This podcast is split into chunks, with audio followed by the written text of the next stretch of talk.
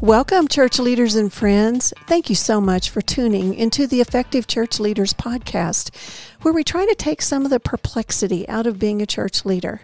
And I'm your host, Becky Holton. Alexander Campbell began the April 5th, 1830 issue of the Millennial Harbinger with these words quote, Will sects ever cease? Will a time ever come when all disciples will unite under one Lord, in one faith, in one immersion, in one hope, in one body, in one spirit, and in one adoring of God and Father of all? Will divisions ever be healed? Will strife ever cease among the saints on earth? Campbell, as he did over and over again, was pleading for non sectarian Christianity.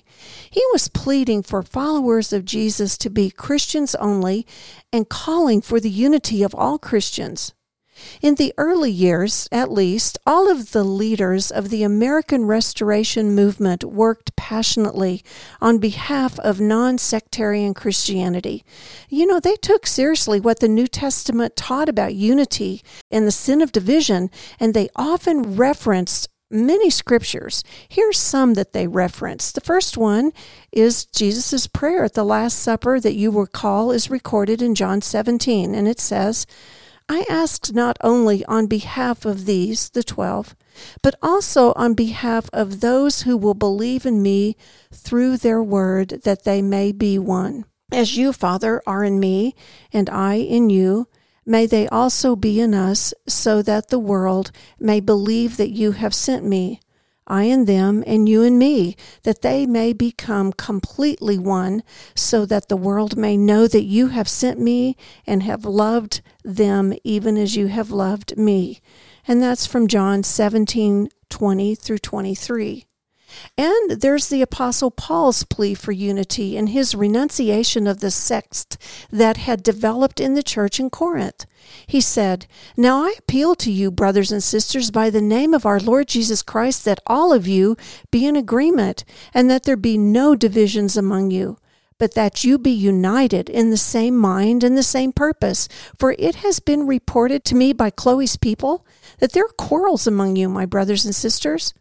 What I mean is that each of you says, I belong to Paul, or I belong to Apollos, or I belong to Cephas, or I belong to Christ.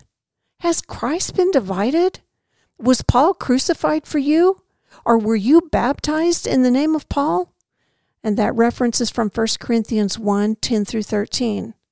And here are some of the sins that made Paul's list of the works of the flesh in Galatians 5, and they are strife, quarrels, dissensions, and the factions, which is a word that may be translated sects. And of these sins, Paul asserts, I'm warning you, as I warned you before, those who do such things will not inherit the kingdom of God, Galatians 5 19 through 21. It's almost as if you can hear Paul saying, Don't make me tell you this again. Well, certainly sects and sectarianism are condemned in the scriptures. They're condemned in the strongest admonitions for Christians to be united, joined together in one mind and one judgment. They are condemned in the severe denunciations of division. But they are also condemned in the very use of the term sect or as we just noted, for example, in Galatians 5. You know, as I said earlier, the early restorers were passionate for Christian unity and against division. Just think about Thomas Campbell's 1809 Declaration address and address. The purpose of that classic document from the Restoration movement may be stated in one word unity. The disunity of Christendom is seen as the greatest problem of Christianity, and here are some excerpts from that document.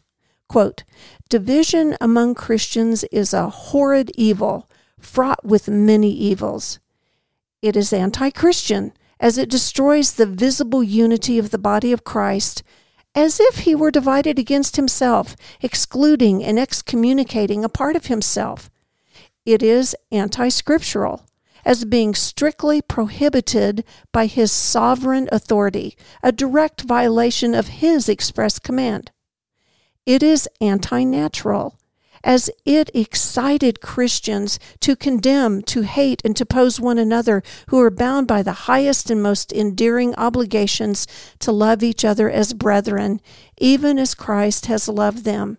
In a word, it is productive of confusion and of every evil work. Another excerpt.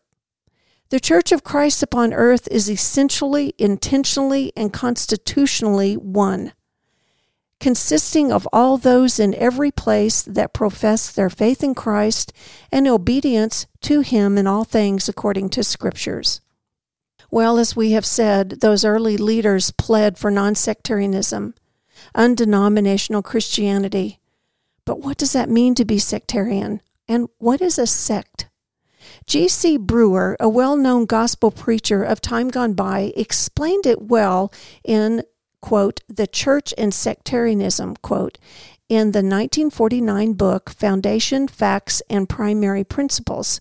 The material referenced here from that book was originally delivered at Abilene Christian College and was published in the 1924 volume of lectures. The English word sect Brewer noted, is from the Latin root from which we get our word section. It denotes a part of a whole. In the context of religion, the word sect connotes a division of people according to religious or philosophical principles. It has to do with people who have something in common, but who choose to separate into different and often warring bands. Consider the Jews in Jesus' day. That you know, they were one people who had much in common. They were one in blood, in history, and in the broad outlines of religion. They all recognized the one God, the one lawgiver, and one law, but they were divided over interpretation of the law and over speculative opinions. The best known sects of the Jews were the Pharisees and the Sadducees and the Essenes. In the same way, Christians have much in common. They believe in one Lord and one Spirit and one God and Father of all, who is above all and through all and in all, according to Ephesians 4. They are part of the one universal body of Christ and have experienced the one baptism. But when they choose to divide over some other belief or principle, when they choose to create a schism, separate from one body, and become something in addition to being a Christian, a member of the body of Christ, they're guilty of becoming a sect, a part of the whole.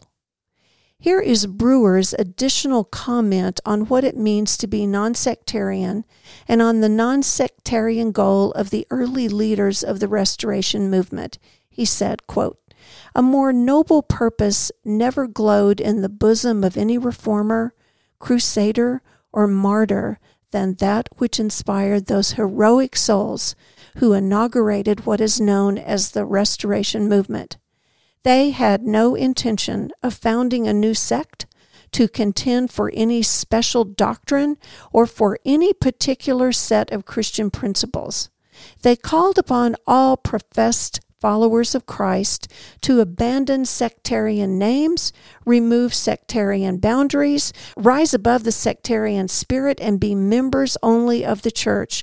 The church, which includes all Christians and teaches all Christian principles. Nor did they ever assume, much less say, that there were no people who were sincerely endeavoring to follow Christ among the sects in fact, they encourage Christians to come out of the sects and to just be Christians only. Not this brand of Christian or a Christian with that particular label, but just Christians, followers of Jesus.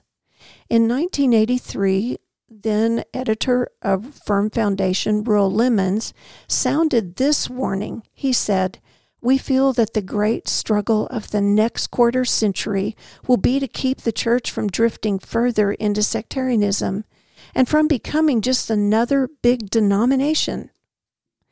Sectarianism is an ugly and anti Christian spirit. It was in the first century, and it still is today. It is the soil in which denominations grow and thrive. But the plea for the restoration of the New Testament Christianity, it's just such a beautiful one. It declares that we can be Christians only, that we can go back to the scriptures and lay aside human names, human creeds, and human philosophies. It believes and declares that we can just be followers of Jesus who let the name of the Savior be the only name we wear. And it says that we can stand together without any other entangling alliances, united in Christ. Now that's a dream worth achieving. It's a challenge that is absolutely worthy of our best effort.